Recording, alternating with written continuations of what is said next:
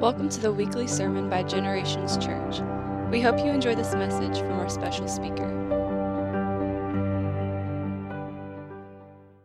This guy is he this is such he is a class act. I love Mr. Ray Bensch. He is uh, from Midland, Michigan. Those of you who've been at Generations for a while, you've seen him before and you love him like we do. He's always been a friend of this ministry for years and years and years. For many years, uh, he was uh, associated with uh, Mark Barclay's ministry and uh, just such a humble servant there. And then God calls him out to just do some mighty things all by himself. Uh, Many Waters International Ministries is the name of his. Uh, it's online. You can go look it up. Many Waters there. Um, but he has been doing ministry for over 25 years now, right? I mean, you've been doing all kinds of stuff. And what I love about Mr. Bensch is he is he, he's, he's wise and he doesn't always have to tell you how wise he is. He just is humble about it. He's just so amazing. But he has a specialty. He has this like gift and anointing, I don't know, but to, to help inspire people like you and me to want to get involved. He not only preaches the gospel, but he inspires people like you and me to get involved in being servants in the ministry, servants in the kingdom, right? That's what we talk about here all the time. We want to be more like Jesus. Everything er, we come to church so we can learn how to help each other become more like Jesus. This guy today, if you will sit with your ears open, he will help you become more like Jesus. All right? So can we just give him a huge spring Texas welcome to brother Ray Bensch. Hallelujah, everybody. Well, isn't the Lord good? Go ahead and stand. Let's give him a praise this morning. Stand with me if you would. Come on. Raise your hands to heaven. Lord, we just pause all our time. During the week, it's this, that, the other. There's stress, pressure, bills, not kids, not that they're pressure, but every now and then they're not the blessing we quite thought.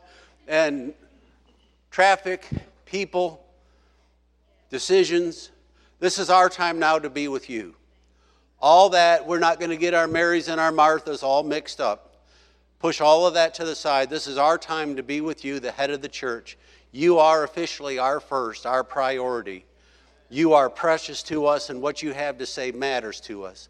Thank you, Lord, for this great church and all that these people do to help build your kingdom, both here in America and overseas. Bless them, bless the givers, bless the goers and help us, Lord, to impact every person we can with the gospel of Jesus Christ before the last trumpet blows. We give you praise and glory in Jesus' name. And everybody said, Amen. Amen. Praise God. Go ahead and be seated. Shake someone's hand if you don't know them. Shake their hand if you do know them. Don't shake their throat if you don't love them. Hallelujah. Amen. Did you bring a Bible this morning? Turn with me, if you would, to the book of Acts, chapter 3. We're going to get right into the scriptures. I'm so honored to be here. Acts chapter 3. You turn, I'll talk, and we will all get something done. Hallelujah. I brought some CDs with me. If you like one, they're back there. Hallelujah. Uh, if you don't want one, they're back there. Hallelujah. Amen. Two thirds of all I preach on is on the, on the ministry of helps. I, I enjoy being around people who want to do something, not just know something. Amen. I used to say, I don't need another supervisor in my life telling me what to do. You want to help me do it? Hallelujah. You're my best friend. I don't need any more finger pointers. I'm good. Positions taken. Praise God. Amen. But um, so we, we appreciate that. But I came across a teaching a while back called propitiation. Sounds like a big word, makes you think it's going to rain. No, that's precipitation. this is called propitiation. And I really wasn't that up to date on what it all was. Romans chapter 3 says that Jesus has become our propitiation. Well, what does that all mean? In the Old Testament, Jesus, you know, Jesus heals a leper. He says, Now go show yourself to the priest and offer the sacrifice of Moses. That sacrifice can be found in Leviticus 14. What they were to do was to take two doves. They killed one in, in an earthen vessel, we would call like a clay pot. Then they take that blood and they would sprinkle it on the other, sprinkle it on the leper, and then the, the one dove is let go. And it creates this picture that for the freedom of one, the other stays back and dies. Jesus Christ became the dove that died. So you became the one that got let go free. This picture recreates itself from Genesis all the way to the book of Revelations.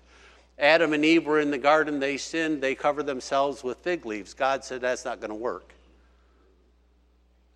There still has to be, this is what people don't get, there still has to be a righteousness of God where some, somebody has to pay for what was done. Does that make sense? If, if you steal my car and you come up and say, I'm sorry, that's okay. Where's my car? right? We, you can't just, we would be a lawless nation if we just turned and act like it never happened. Something, you know what I'm talking about? And so we find this pattern all the way through, and that's why sometimes people quote from the book of Isaiah where God says, I'll no longer be angry with you. That's true. What do you do with the New Testament verses where John calls these that deny the Lord children of wrath? How is there wrath if there's no anger anymore? Why does Revelations talk about the wrath of God being poured out? Why does, Gen- why does 1 Thessalonians 1 say, talk about escape the wrath to come if there's no longer any anger? Amen? So, see, you have to square how all of these things work out. Once you see it, you'll always see it. I don't think it'll ever be a problem. This is not a big, deep, you know, Greek and Hebrew study. If you want a big Greek, Greek and Hebrew study, you're going to have to get somebody a lot smarter than me in this pulpit. Hallelujah. But the truth is, is, until we understand how God works, Jesus said what? He said, I didn't come to abolish the law, but to fulfill it. What's that mean? I came to pay the price for what was done wrong. We can't all pretend nothing wrong happened. That's why, after you get born again, to stay and keep living like you never met the Lord, something's wrong with that picture. Amen. And an appreciation of what truly happened at Calvary for you. Can you say amen? So this is this is back there. You know, if you'd like to get some, like I say, two thirds of everything I preach is all on the ministry of help. So that's all back there. But that's something I've enjoyed studying, and I offer it to the body of Christ. Amen. Um, I'm good. I think just the one. Thanks, brother. I think we'll, we'll go with that. Did you bring a Bible? Right? We're at the book of Acts. Let's study here in Acts chapter 3 a little bit about the Apostle Peter and uh, some of the things that, that we can glean from these scriptures. Is that all right? Um, this is Acts chapter 3. We'll look at Peter and John. You know, they're coming to the, they're coming to the gate beautiful to pray and they happen upon this lame man. Verse 4 And fixing his eyes on him with, with John, Peter said, Look at us. So he gave them his attention and expecting to receive something from them. In other words, he's a beggar, and there is no government assistance in this day. If God's people don't take care of this man, he starves to death, right? Because he can't get up and work for himself. There is no WIC. The Romans sure don't care if you die. So it's up to the benevolence of God's people, the Jewish people, to take care of this man. So that, that's why he's there waiting as people are coming and going from the temple, what we would call the church. Peter said, Silver and gold I do not have, but what I do have I give to you. And in the name of Jesus Christ of Nazareth, rise up and walk. And he took him by the right hand and lifted him up, and immediately his feet and ankle bones received strength. Isn't that wonderful? Don't you love the miracle working power of God? Don't you want it back in the church to a stronger degree than what we've seen? Amen. I, I long for these kinds of miracles to get back in the house, praise God, and outside the church. So he, leaping up, stood and walked and entered the temple with them, walking and leaping and praising God. I'm glad he didn't just go home. I got my miracle, now I'm gone. See you later. He wasn't a taker. He went in and said, My God, thank you. There's something about a grateful heart. Praise God. Let's read on.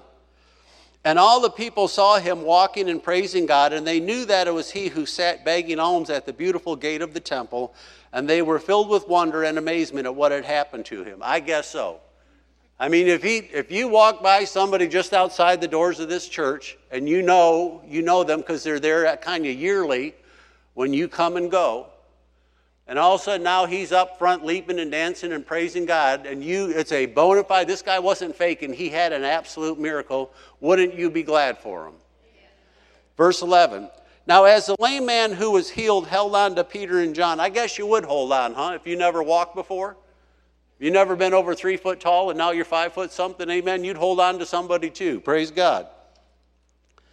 So when Peter saw it, he responded to the people, Men of Israel, why do you marvel? Look at us so intently. And then he preaches this wonderful sermon.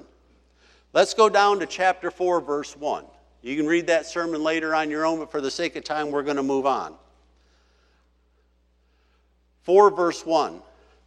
Now, as they spoke to the people, the priests and the captain of the temple and the Sadducees came upon them, being disturbed that they taught the people and preached in Jesus the resurrection from the dead. So here's, here's what's happening. If you've been to Israel, I know Pastor Hale and Miss Monica have been over there, those of you have been. The temple, what is left, we have an outer wall still constructed. It's about a half mile square. It's a good sized place. It's flattened all across there except for now what is a mosque where the temple used to stand in that area, but you can still get a picture for what was there. All these people are coming and going because it's walled all the way around. There's only about four entrances for them to get in. So they come past this entrance, they come past this man, and, and he gets healed.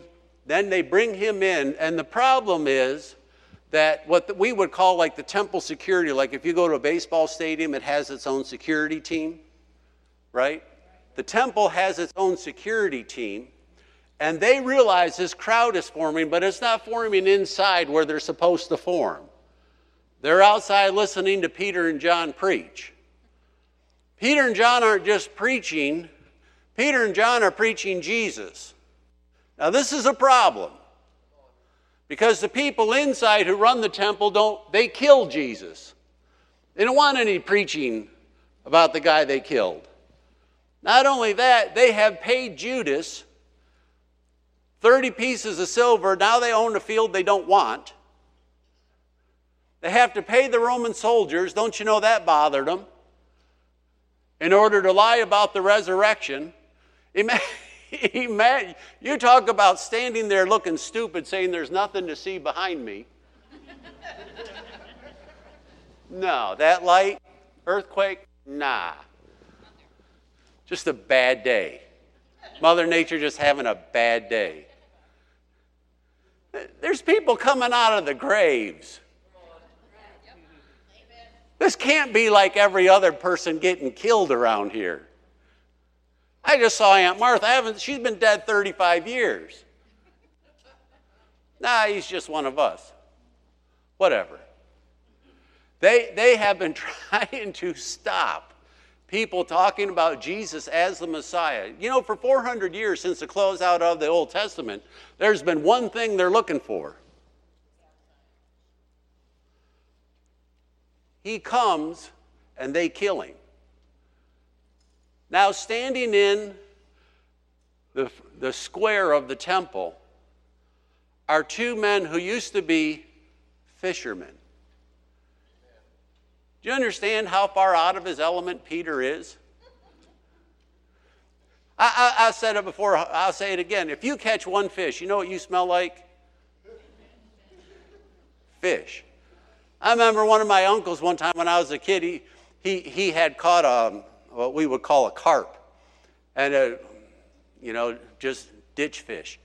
And he was going to just take it home and get rid of it, but my father, being a depression kid, we saved everything, right? So we had to save it for fertilizer, whatever. So I'm on the back of the wagon, dad's on the tractor, and I'm playing with this fish on the wagon all the way home. My mom wouldn't even let me in the house. My dad had to hose me off outside with well water. Well water's cold. One fish. You know what Peter and John were like when Jesus met them? I want to thank God today that He's a God of the common man. You don't have to be, there's nothing wrong with the doctors, the lawyers, the highly sophisticated, the educated, not against any of that. But I relate to the common man. Peter and John don't know anything other than John chapter 1. The Word became flesh and dwelt among us. and we beheld his glory. We were just common people. We were working our jobs, we were fishing, and this preacher came through. And he said, If you'll let me use your boat, I'd appreciate it. And Peter said, I'm busy, man. I fish all night. I ain't. Oh, shut up. Let me on your boat. gets on his boat and preaches his sermon. When he gets all done, he says, Peter, let's go out, let's catch you something now. You've worked so hard, you haven't had anything. You ever been there before? And God, in his mercy, gives Peter more fish than he's ever caught in his life. And Peter, in his humility, says, Lord, depart from me. I'm a sinful man. In other words, what's he saying? I'm not a church kid. I'm not like these other people. I'm not a good man. Jesus says what? He says, Follow me, and I will make you a fisher of men. Verse 3 And they laid hands on them and put them in custody until the next day, for it was already evening. However, many of those who had heard the word believed, and the number of men came to be about 5,000. Because the fishermen hooked up with the preacher. And for three, three and a half years, he ran around and he rode through the night and he worked in the helps ministry and he beheld the glory and he listened and he took remember jesus said go down to the ocean and take a, a, a, hook and put it in and when you catch that fish it'll have a gold coin sorry the sea not the ocean it'll have a gold coin in its mouth bring it up and all of these series of workings of miracles and being around the church and the house of god and seeing the power of what god could do with the life that really belonged to his I don't know about you, but I love working in the ministry of helps because I like to see what God does. I like to be around the glory. I like to see the change that comes in a person's life. When, when Jesus met Peter, he was nothing. But the glory, say the glory.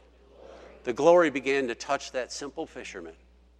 And the glory began to touch John and James. You know, when Peter walked on water, we talk a lot of times about he doubted and had all of these problems. You know, no offense, but no one had ever done that before. They didn't teach that in his fishing classes. When you've been raised on the, on the water and you lose every time the storm comes up, you're kind of preconditioned. When that storm comes, you're not going to make this.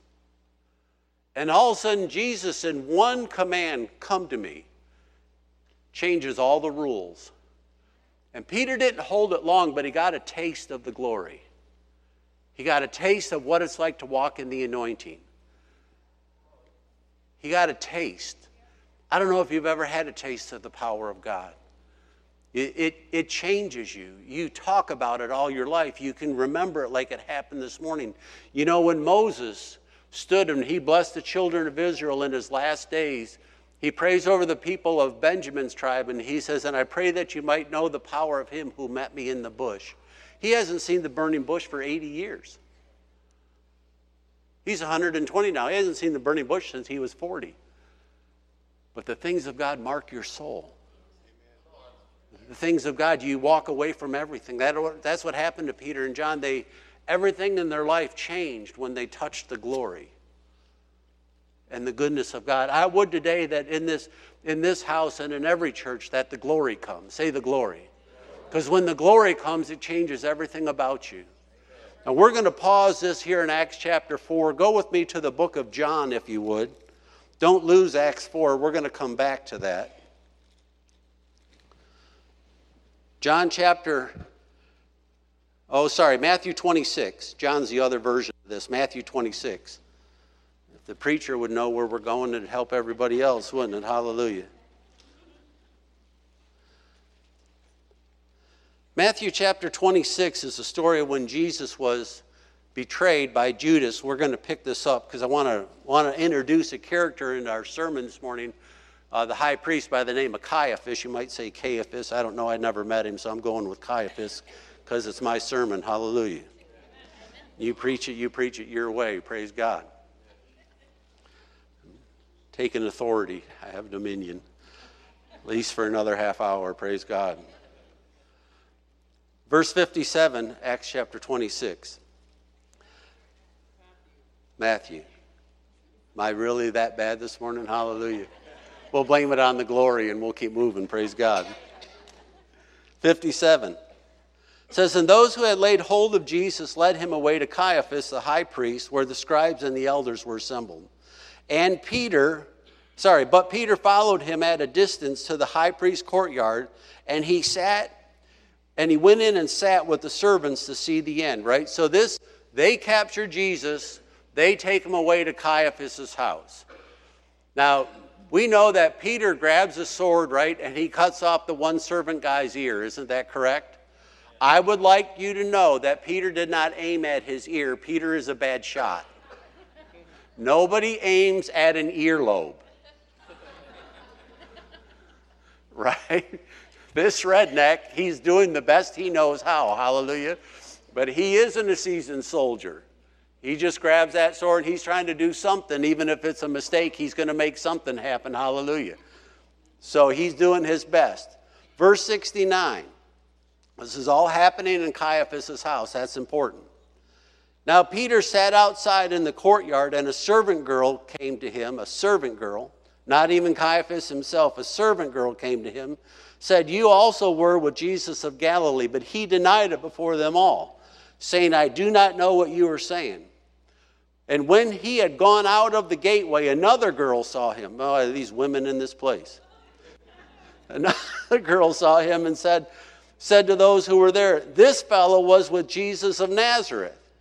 But again he denied it with an oath and said, I do not know the man. And a little later, those who stood by came and said to Peter, Surely you are also one of them, for your speech betrays you. Then he began to curse and swear, saying, I do not know the man. And immediately the rooster crowed. Peter remembered the word of Jesus and said, Behold, said, Before the rooster crows, you will deny me three times. And so he went out and he wept bitterly. Remember that story? Go back with me to Acts chapter 4. Acts chapter 3, what, what we've read, Peter and John went. I'm sorry for so many Bible verses, but we're going to pull it all together here. Peter and John went into the temple. They healed that man at the gate. Beautiful. They preached. 5,000 people give their lives to the Lord. That's a good day. He wasn't even planning on pre- preaching that day, just going for prayer. Amen. You just get around God and good things will happen. Praise the Lord. Dr. Hicks used to say, he said, habits are like handles. Good habits give God something to pull you up with, bad habits give Satan something to pull you under. Watch your habits. Peter and John just as they went to they went to the house of God, God began to use them. They don't know what to do with them. 5,000 people get saved in the church. They're preaching Jesus. So the temple guard puts them in prison and holds them for the night. The next morning, they bring them out and they bring them out in front of the court. Acts chapter 4, verse 5. And it came to pass on the next day that the rulers, elders, and scribes, as well as Annas, the high priest Caiaphas, John, and Alexander, and as many as were of the family of the high priest, were gathered together at Jerusalem. So when they bring Peter out and they put him there, do you think he knows these people he's standing in front of? This is not only Caiaphas and the high priest, this is his whole family. You know, when we start teaching on Christmas and then Easter and then all the different happenings, sometimes these things get separated. But from the time that Peter denied the Lord to this day was only maybe six months. It wasn't like this whole expanse of time. And Peter had been so grieved in his heart that he went out and he wept bitterly. And now he comes out of this prison, and who does he see? Remember, Jesus said, Everyone's going to leave me and forsake me. And Peter stood up. He said, Oh, not me. Pastor, you don't know me. No, not me. I'll never leave this church. I, sorry. I'll never forsake you.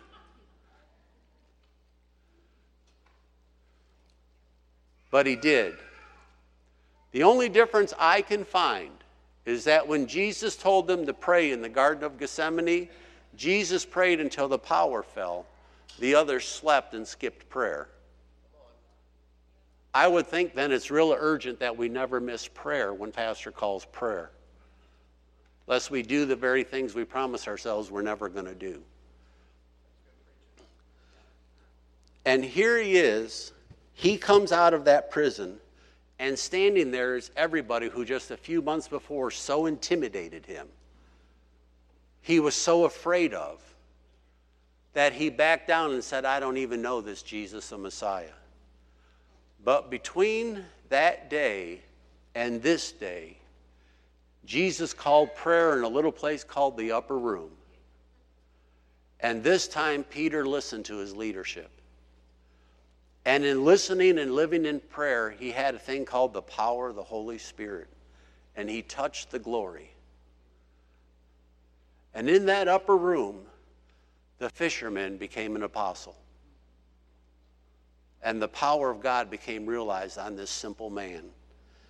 And standing there, they asked him this question. Again, I'm going to say it. Do you know how far out of his element Peter is?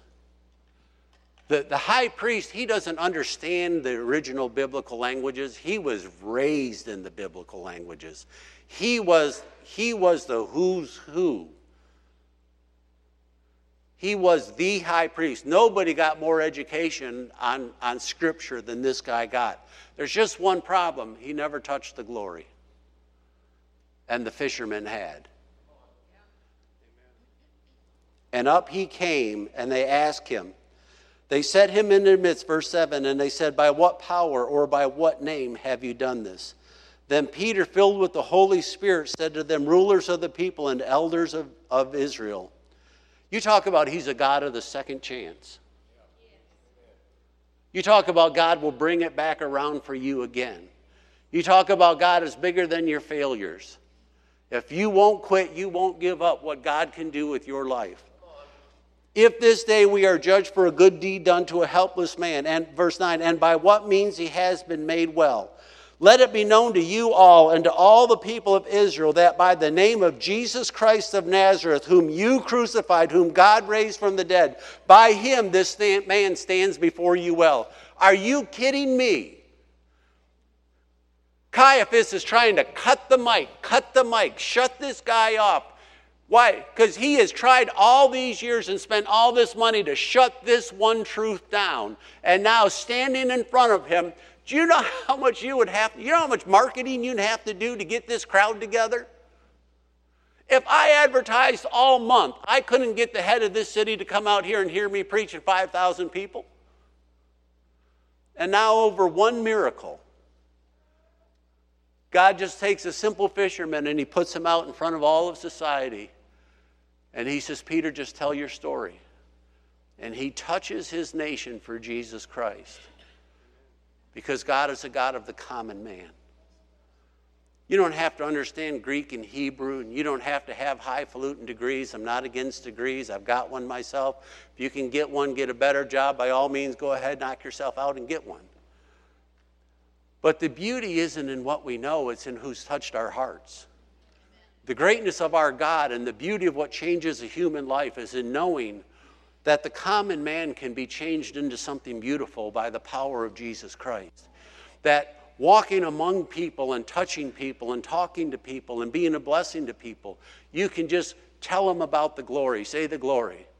And just get up and begin to tell your story about what happens in a person's life.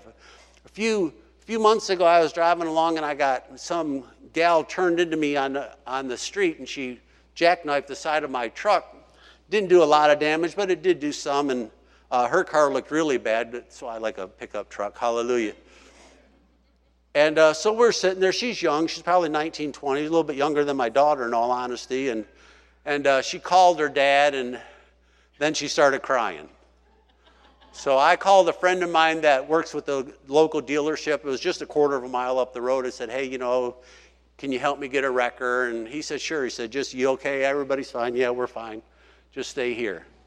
So I'm talking to this young girl, and tears are coming down. And I said, um, I said, Who'd you talk to? She said, My dad. I said, You told him you were in an accident, didn't you? She said, Yeah. I said, And he overreacted, didn't he? She said, Yeah. I said, Honey, you're always going to be daddy's little girl. All dad hears is, Daddy, I was in an accident. He doesn't care how bad it is. He doesn't, let me tell you right now, his heart is racing. He could get a ticket on his way here to help you because he's your father. So, you know, I'm standing there, I'm 55, old older, my daughter's older than she is. She's crying and I'm holding her, you know. I'm still in the ministry, hallelujah. I guess my critics would have loved that picture, praise God. I'm not going to just let her sit there. So we talked for a little bit and, and I, I got to know her and, and we were talking and her dad showed up. So I let them talk and kind of calm down and the wrecker's there. And so I said, you know, uh, I, he came over, dad apologized and this and that. And I said, you know, I said, I said, I got a couple of bucks in my pocket. Let me pay your deductible. So I pulled out, I had $250. I covered her deductible. Well, now she's really crying. I said, listen to me. I said, it's going to be all right. It's just metal. I can replace it. It's not a human being. We're going to be all right. Nobody got hurt. And uh, so we began to talk, and the tow truck driver was a, a Christian. He said, Man, he said, You're, uh, that's really something. I'm like, This is what Christians do. Christians help people. I, I was her. You don't think I ever made a mistake growing up? You want the whole list, or can we just do a chapter? Hallelujah. So we're talking for a little while, and over the, this is how good the Lord is. I got a letter from her father a while later thanking me for what I had done. And he said, You know, do you plan on following any charges or this or that? I said, called him. I said, No, I'm fine. The truck's fine. It's, it's going to be all right. You know, it's not a big deal. Christmas morning, I wake up and there's a bag of cookies on our front door from this girl. Just saying thank you for letting Jesus shine through you that day I really needed your help. The tow truck driver and I became friends. I had an old truck I was trying to sell, and I had to have it taken in for some maintenance work. And I called him because we became friends. I said, Hey, I'll pay you. Would you come tow this? He said, I'm going to come and I ain't charging you nothing. And uh, he said, What are you going to do with this truck? I said, Well, I'm trying to sell it. Um, you know, it had 300 and some thousand miles on it, and it just, it's had its day. And I've already bought a new one, and, and I'm just going to sell this one, and, and we'll be good. But I tried and tried to sell it, and I couldn't sell it. He said, Let me have that truck. So he came over, he picked it up his tow truck, I don't have a plate on it anymore. It's running good. I have a license plate on it. He towed it to some place, and he put it up, and in, in one day sold for $4,000. 325,000 miles on it. That only God could take an accident, $250 deductible, turn around into two friends, cookies, and a $4,000 truck.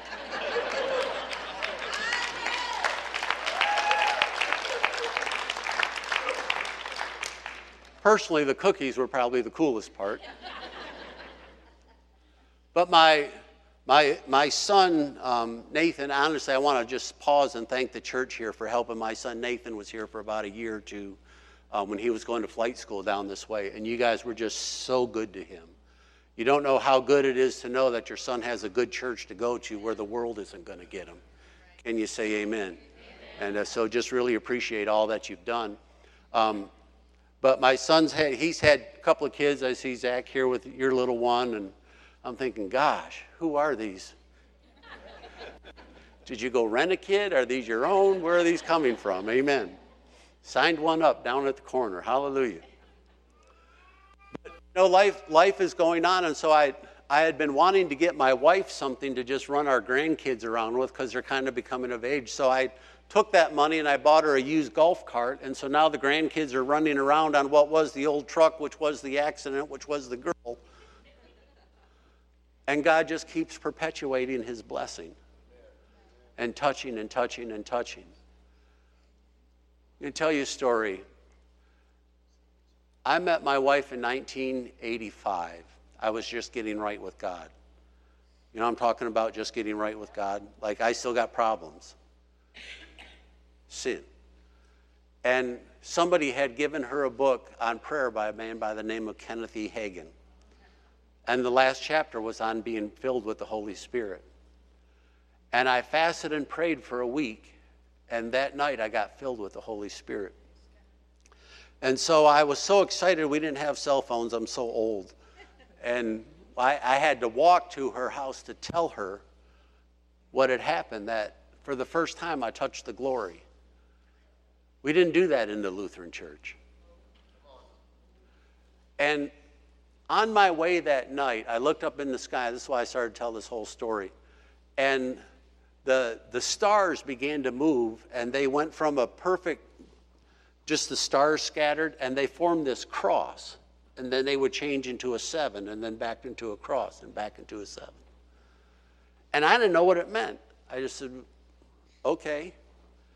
Just kept walking. It was about 11, 11.30 at night. I went over and, and uh, woke Janine up. We were dating at the time, just ha- hitting on the window with the stone, you know, typical mushy stuff guys don't want to know about, but that's what I did. And I told her, I said, My, it's happened. I got filled with the Holy Spirit. And then I told her about this encounter I had, this vision I had seen on the way over. And I said, But I don't know. I got to pray it through and figure out what that means. Well, she did. And seven nights from that night, she got filled with the Holy Spirit. But it was the beginning, say the beginning, of getting a taste of the glory. It was seeing what God would do. It was watching the gifts of the Spirit in manifestation. It was when I when I met Pastor Barclay, it was the gifts of the Spirit. I didn't understand two thirds of what he taught. I, I really I, I didn't argue with it. I just said, okay. But he'd stop preaching and he'd start to flow in the gifts. And the anointing would hit. I watch in a congregation and he's ministered to a young lady over here and a lady over here and another young lady over there. And, and then after the service, I found out that the, the one was the mother and the other two were, were their, her daughter sitting in other areas of the sanctuary and the husband had died. And he had prophesied over all three of them picked them out perfectly in the congregation. And i began to see the glory. I began to see what it was like to have the gifts of the spirit in full manifestation. But i was just an usher. I was just a deacon. I, I, I couldn't get enough of watching Jesus Christ touch a life. He'd start to minister and prophesy, and I would stand behind him and look through his glasses. I'd say, Lord, how is he seeing these things? But I tell you what, they weren't behind his glasses because I kept peeking and I didn't see nothing. but I was so hungry. You know what I'm talking about? I was so hungry. And all that while working in the ministry of helps, that's what was happening to Peter. He didn't realize he's being upgraded a little bit here and a little bit there, and he's getting used to the flow of the Holy Spirit. He's beginning to, to figure out how God works and what God does and what God doesn't do. And he's being turned into an apostle, and he doesn't even know it yet. Go prepare the upper room for me. Go, go get the hook and catch the fish. Go sit the, seek these 5,000 people down in 50s and hundreds. Go take this fish and loaves and, and give it to me, and I'll bless it, and then we'll feed the people. Go gather up the 12 different baskets of fragments. Go do this and go do that, and a little at a time, the glory is beginning to hit the common man, and the fisherman is being changed into a fisher of men. You start to come in and you start to work with the children or the children's church or the sound booth you don't let anything drive you off. That's your place of authority that God gave you to have His visitation. You begin to see the glory touch kids. I'm not talking weird and prophesying over babies and all this goofy stuff. I'm talking about a true God given encounter working with children. My wife began to go into the children's ministry and, and she calls it disciple land. You know, my wife had a we, we wanted to homeschool our kids and needed a second income, so she began to run a daycare in our house. We thought it'd be about three or five years. 25 years later, we shut it down. She kind of took a pause from doing anything for a while, and after a few years, she felt led to go back into the children's ministry in our church, and she began teaching the Word and teaching the Word and teaching the Word and teaching the Word. Now we have little three and five year old kids quoting Galatians chapter 5. These are the fruit of the Spirit. I mean, you understand, some of these kids still got diapers on.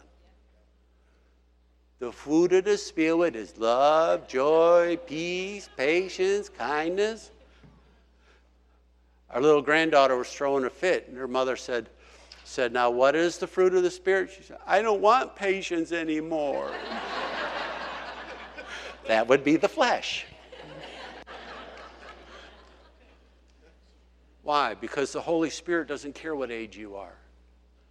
Jesus said, Suffer, cause the little children to come unto me. You make, you make room for these kids Let them touch the glory. Let them know the blessing of the Lord. Let them, God told Jeremiah, I knew you even in your mother's womb. What's that mean? I already had a plan. I already got things set up for you. I have a, I have a Bible school teacher for you in children's church. I have somebody set up to help you as you grow up. I have mentors already trained and raised up for you to preach the gospel, to have the gospel preached to you. I'm going to carry you all the days of your life. I didn't teach on one of my um, things, I call it focus and distraction. You know, Jesus came into the temple, and there's the man with the withered hand. Remember that story? It says, and the, and the Sadducees are there to see if he will heal on the, on the Sabbath day. That's just where you and I live. With one eye are your critics, with one eye are the people you're called to heal. They're, at the, they're in front of you at the exact same time. If you focus on your critics, the people you're called to help never get their deliverance. They'll stay, they'll stay withered all their life because you couldn't get over your critics. You push your critics to the side and you go help somebody for Jesus Christ. And it doesn't matter how good you are at it, how bad you are at it, you just find a way to show up and be faithful, working in the ministry of helps. And over time, you begin to learn it doesn't matter what people say. God's called me to do something. I can help somebody. I can touch this next generation with the power of God. Can you say amen? amen. Let me close, and I'm going to just bless you this morning. Raise your hand to heaven. Father, I thank you for this great church and these wonderful people. May the glory, may the glory change us, the common man. May your spirit walk among us and change us. None of us, Lord, none of us is anything, but you, you, you are the world changer. You are the, you are the King of kings and the Lord of lords. Lord, touch our lives, talk to us. Be to us that great King that only you can be. And may we be changed like Peter, who went from the common man to an apostle of the Lamb. Whatever our place is in the body of Christ, may we find our niche and touch our generation with the power of Jesus Christ from that place. In Jesus' name. And everybody said, Amen. Thank you for listening. Be sure to visit gchurch.net for more information about this podcast and other resources.